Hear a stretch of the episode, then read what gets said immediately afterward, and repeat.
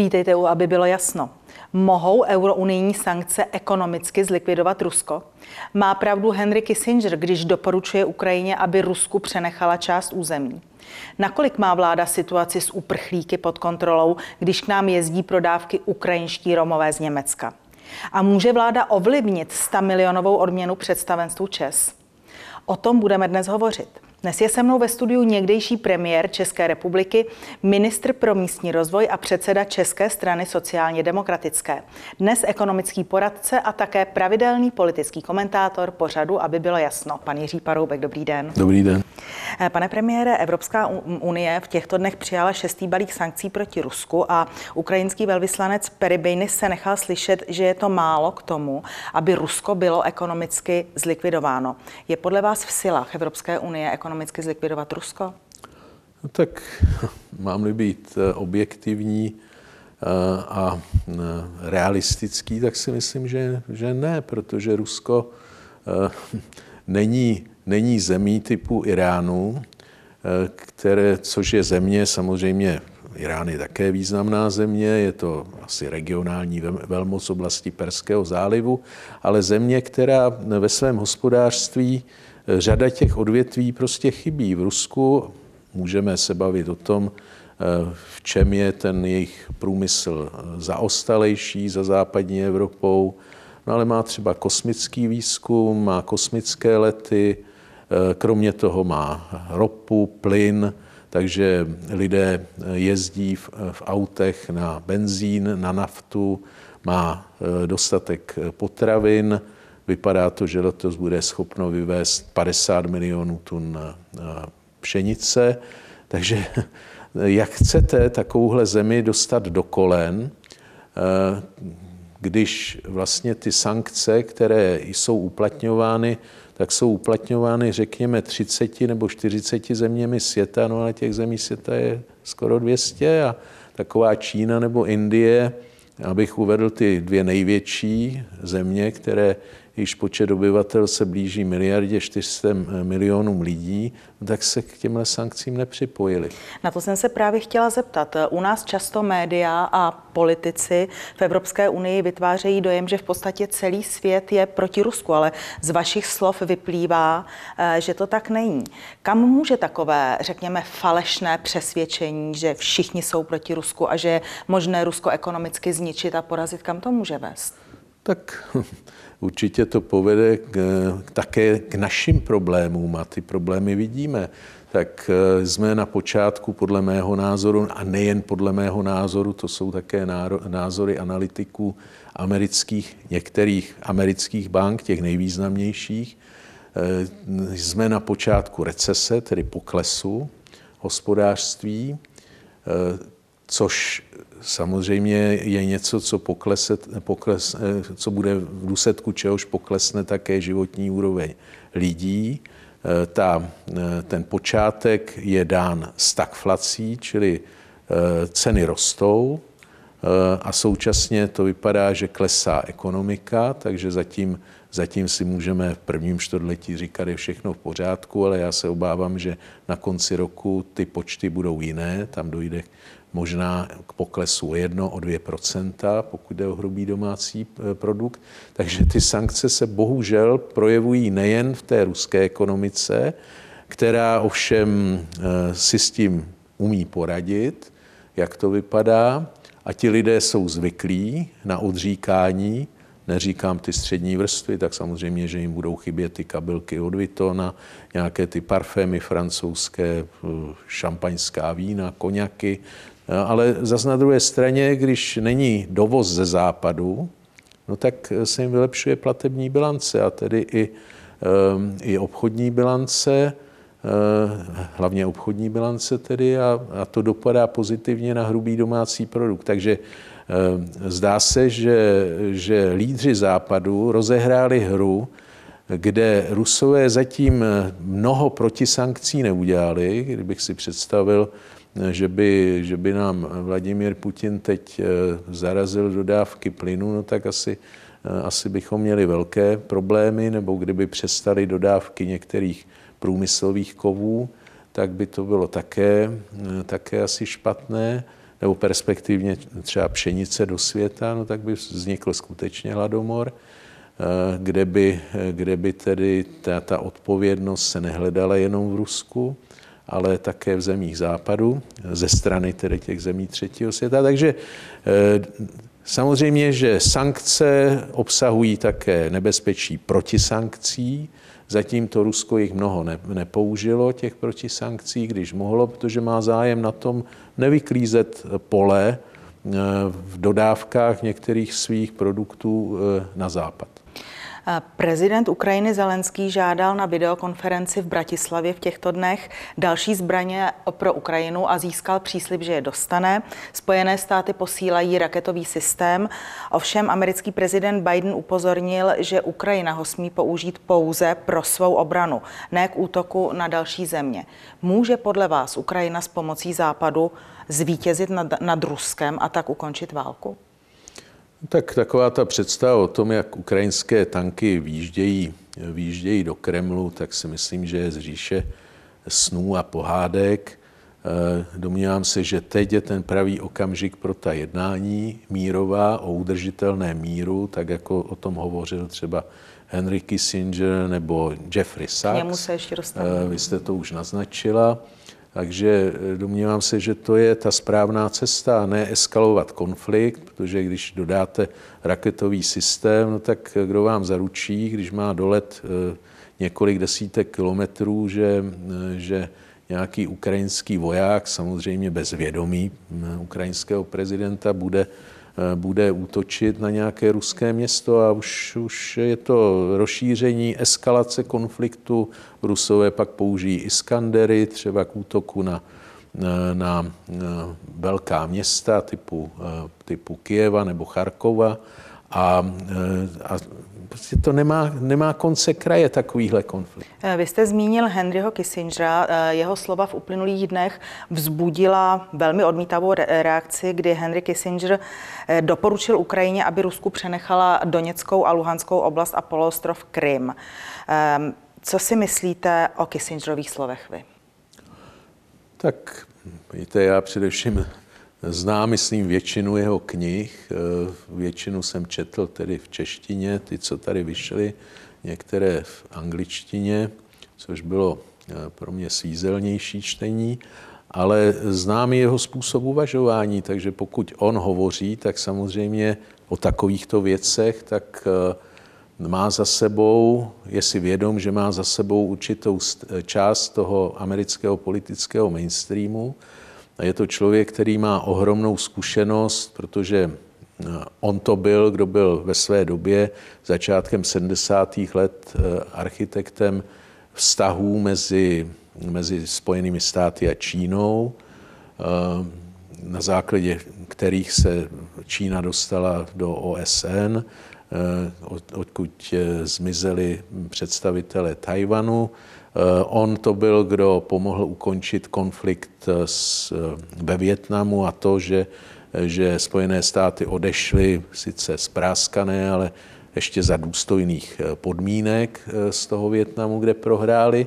Takže je to člověk s velkou zkušeností, tak pokud takhle hovoří, tak by to měli vnímat lidé jak v Ukrajině, na Ukrajině, což asi prezident Zelenský to nechce vnímat, to je pochopitelné, ale eh, pokud jde o evropské lídry, tak by se to asi měli chytit, aspoň z těch velkých zemí. Po dlouhé době prolomila mlčení bývalá německá kancléřka Angela Merklová, kterou ukrajinský prezident kritizuje za dlouhodobé ústupky Rusku. Angela Merklová odsoudila Rusko jako agresora a vyjádřila podporu veškerým snahám, které povedou k míru. Rozdělme to. Angela Merklová stála v čele Německa 16 let. Ustupovala podle vás po dobu svého politického mandátu Rusku. Vy ji pamatujete jako premiér? Tak já ji pamatuju jako velmi noblesní dámu, která se nikdy nepouštěla do nějakých velkých sporů. Když narazila, tak změnila téma a bavili jsme se o něčem jiném.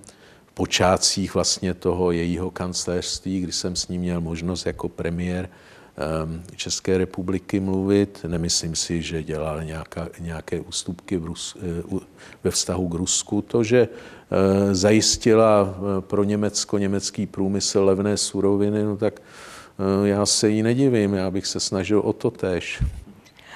Zároveň eh, v té otázce bylo i to, že Angela Merklová vyjádřila podporu veškerým snahám, které povedou k míru. Já vím, že je to spíš dotaz na paní Merklovou, která zde bohužel není, ale eh, vidíte vy nějaké snahy v tuto chvíli, které by mohly vést k míru? Tak nevidím, ale eh, to neznamená, že nějaká jednání v zákulisí neprobíhají. A vy máte nějaké informace, že by... Ne, v tomhle směru nemám informace. I když teď jsem dostal eh, nějaký, nějaký přípis angličtině, tak si to ještě musím přečíst, kde se naznačuje, že snad Turci něco chystají a že jsou možná v kontaktu s oběma stranami, ale to je moje spekulace na základě textu, který tak úplně jsem nevyhodnotil ještě. Za necelý měsíc začne Česká republika předsedat Evropské unii. Očekáváte v této souvislosti nějakou, řekněme, snahu o dialog, anebo si myslíte, že pod předsednictvím České republiky bude ten konflikt dále eskalovat, protože eh, čeští politici se vyjadří v tom duchu, že by nejraději co nejdříve přijali Ukrajinu do Evropské unie?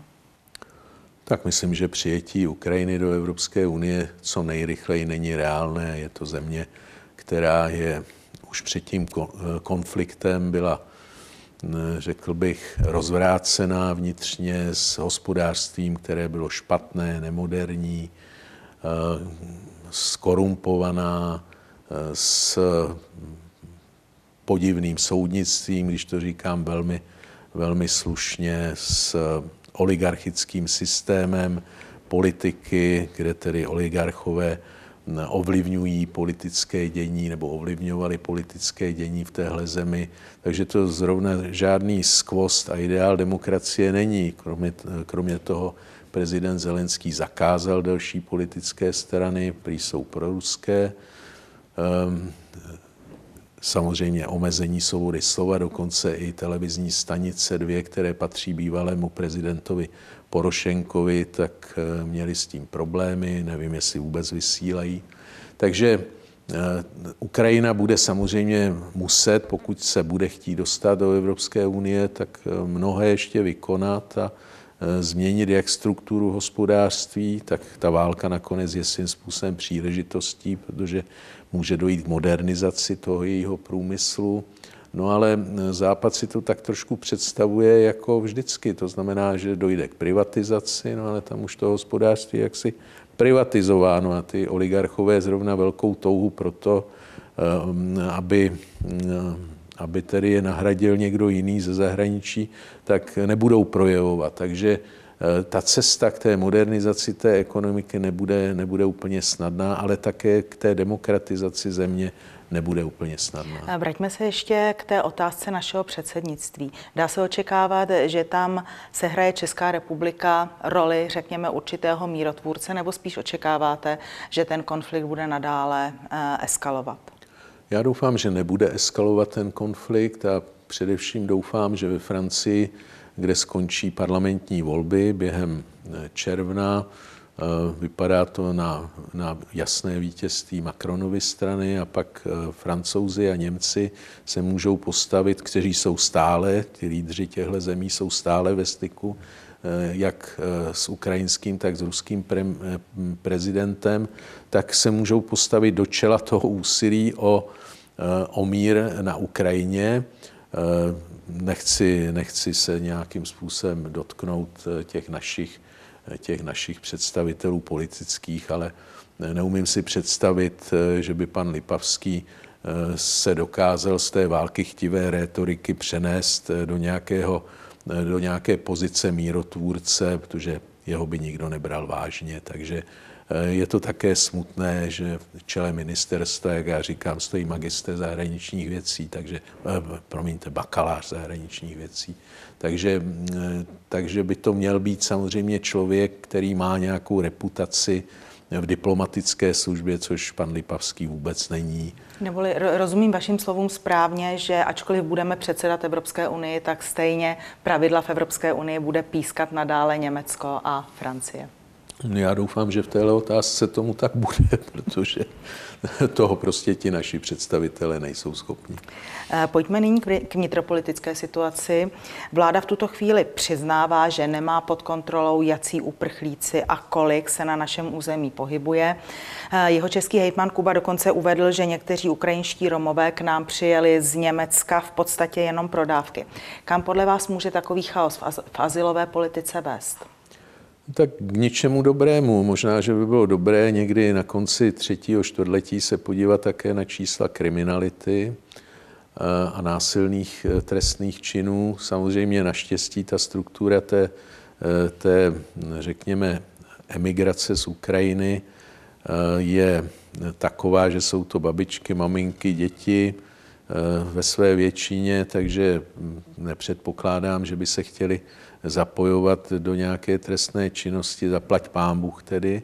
No ale na Ukrajině, jak víme, byly rozdávány zbraně hojně eh, na, díky britským poradcům, eh, zřejmě pro eh, budoucí partizánský boj proti ruským vetřelcům.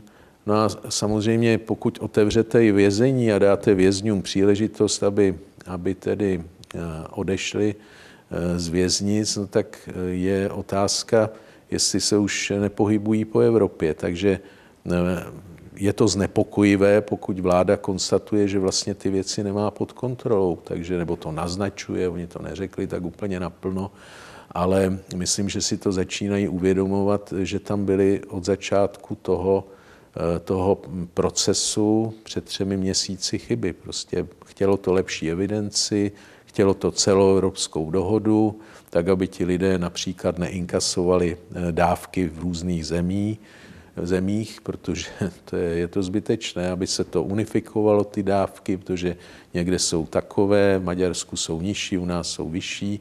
No a samozřejmě pak se může stát, že, že někteří lidé toho zneužívají, tak jako ti, eh, jak to říkal hejtman Kuba, který vidí to je realistický politik, vidět z ODS, tak ty věci vidí poměrně jasně.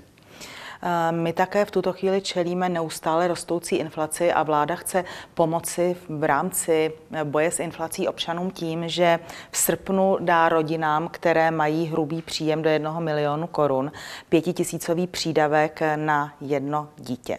Eh, jak byste toho komentoval? Opozice to považuje za nedostatečné. Tak samozřejmě, že to je nedostatečné, tak je to Jednak to dlouho trvalo, u těchto dávek je vždycky dobré, když se to rychle rozhodne a rychle se řekne, bude to takhle, což ta vláda měnila parametry zachodu až eh, snad po třech týdnech, po čtyřech týdnech se k tomuhle odhodlala.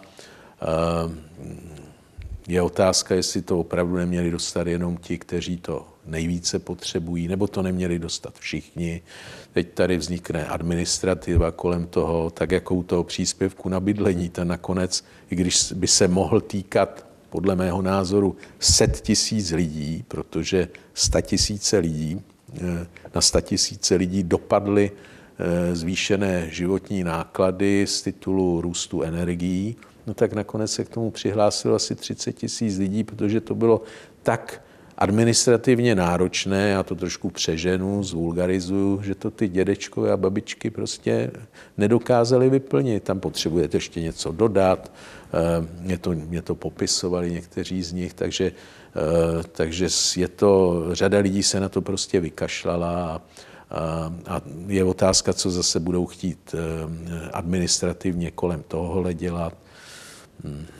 A co byste dělal vy jako premiér, kdybyste nyní byl premiér a inflace se pohybovala přiznaná kolem 15% Tak samozřejmě tady není prostor k tomu, abych eh, uváděl mnoho těch věcí, ale eh, myslím, že správnou cestou jdou některé ty evropské země i kolem nás, které se snaží snížit spotřební sazby spotřebních daní, přechodně nebo DPH. To teď udělala vláda také o korunu 50 no, na, na právě. Takže mohla třeba, mohla třeba přechodně snížit polovinu nebo celou tu spotřební daň. Um, a to vláda neudělala, anebo nebo třeba my jsme v paradoxní situaci, že prodáváme veškerou, veškerou produkci elektrické energie u nás na burzu do Lipska, no a pak ji odebíráme už dražší. No tak třeba si vymínit, že budeme, že budeme dávat asi 20% výroby my vyvážíme, takže že budeme tam, tam dodávat jenom to, co vyvážíme, tak abychom měli tu elektrickou energii levnější. Takže to je jenom, jenom několik málo věcí, které, které, které by velice, velice eh, zmírnili, utlumili eh, tu vysokou inflaci, která podle mě není dneska 14% Ta je přes 20% To dokáže statistika spočítat lecos, ale když si vezmete logicky, tak o desítky procent nám narůstají ceny, eh, ceny elektrické energie, ceny plynu, o desítky procent také platíme třeba více za některé základní druhy potravin.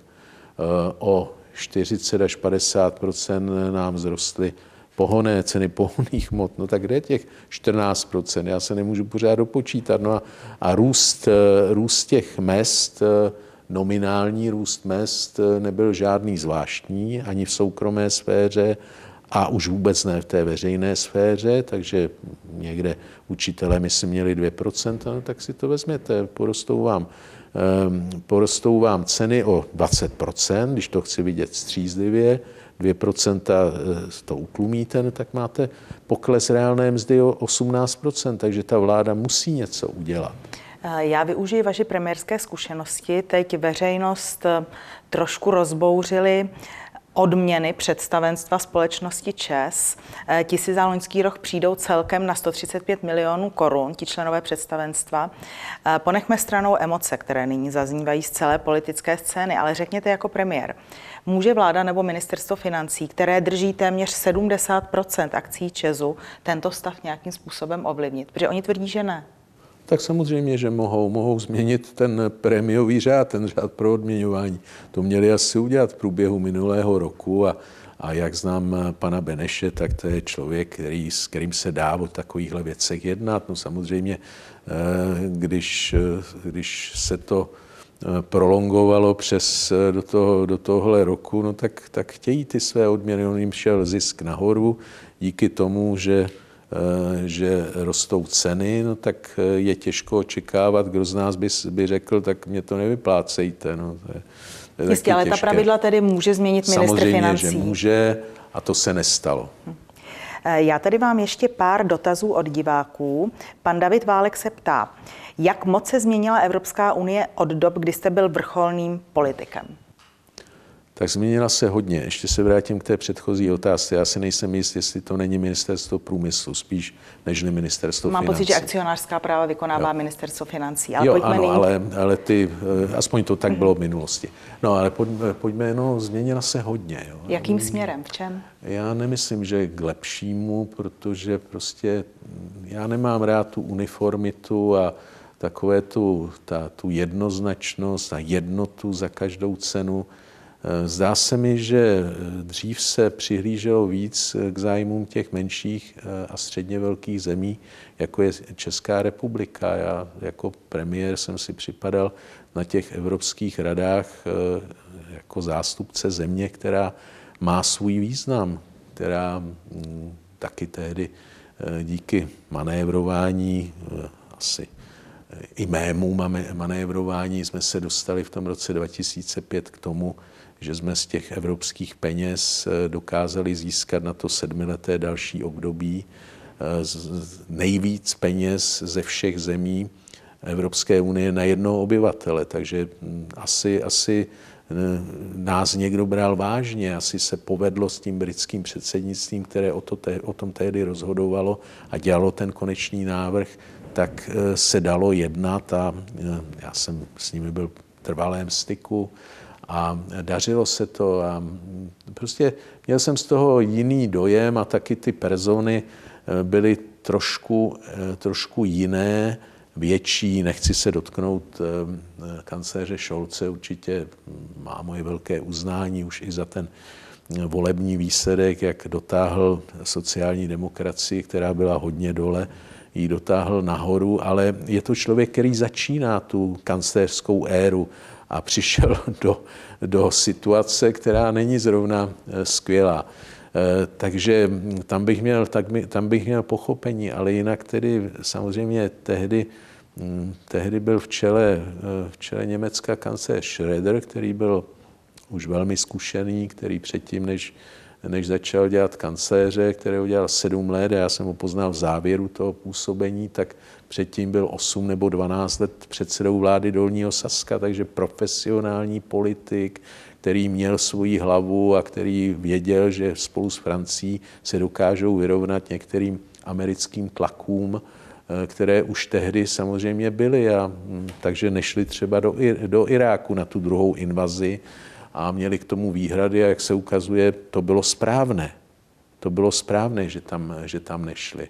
Protože pak vznikla jenom krvavá válka, která skončila poražením e, islámského státu a mezi tím teda tam nějakou dobu ten infla, e, islámský stát taky působil v Sýrii a v Iráku. Takže byly to figury, byly to osobnosti a e, ti, ty dnešní prostě nejsou na té úrovni. Vy jste napsal článek s titulkem Evropu zužije vysoká inflace a hloupé vlády. Vidíte v Evropské unii nějakou vládu, kterou byste označil, že není hloupá? Tak nemyslím si, že to dělá úplně hloupě právě kancléř Scholz. Čekám teďka na novou francouzskou vládu. Myslím si, že ti budou také racionálnější Eh, než eh, většina těch eh, evropských vlád. A samozřejmě nemůžu, nemůžu vyjádřit svůj, svůj určitý respekt ve vztahu k premiéru Orbánovi, maďarskému premiéru, který má svoji hlavu, který jde za národním zájmem, což jsou zájmy lidí. Takže jestli mají dneska Maďaři čtyřikrát eh, levnější ceny plynu, no tak asi, asi to má svůj význam. Tak škoda, že to neudělali ve své době premiér Babiš nebo premiér Sobotka takovouhle dohodu eh, s Ruskem. Já vám děkuji, že jste přišel. Také děkuji za zajímavé otázky.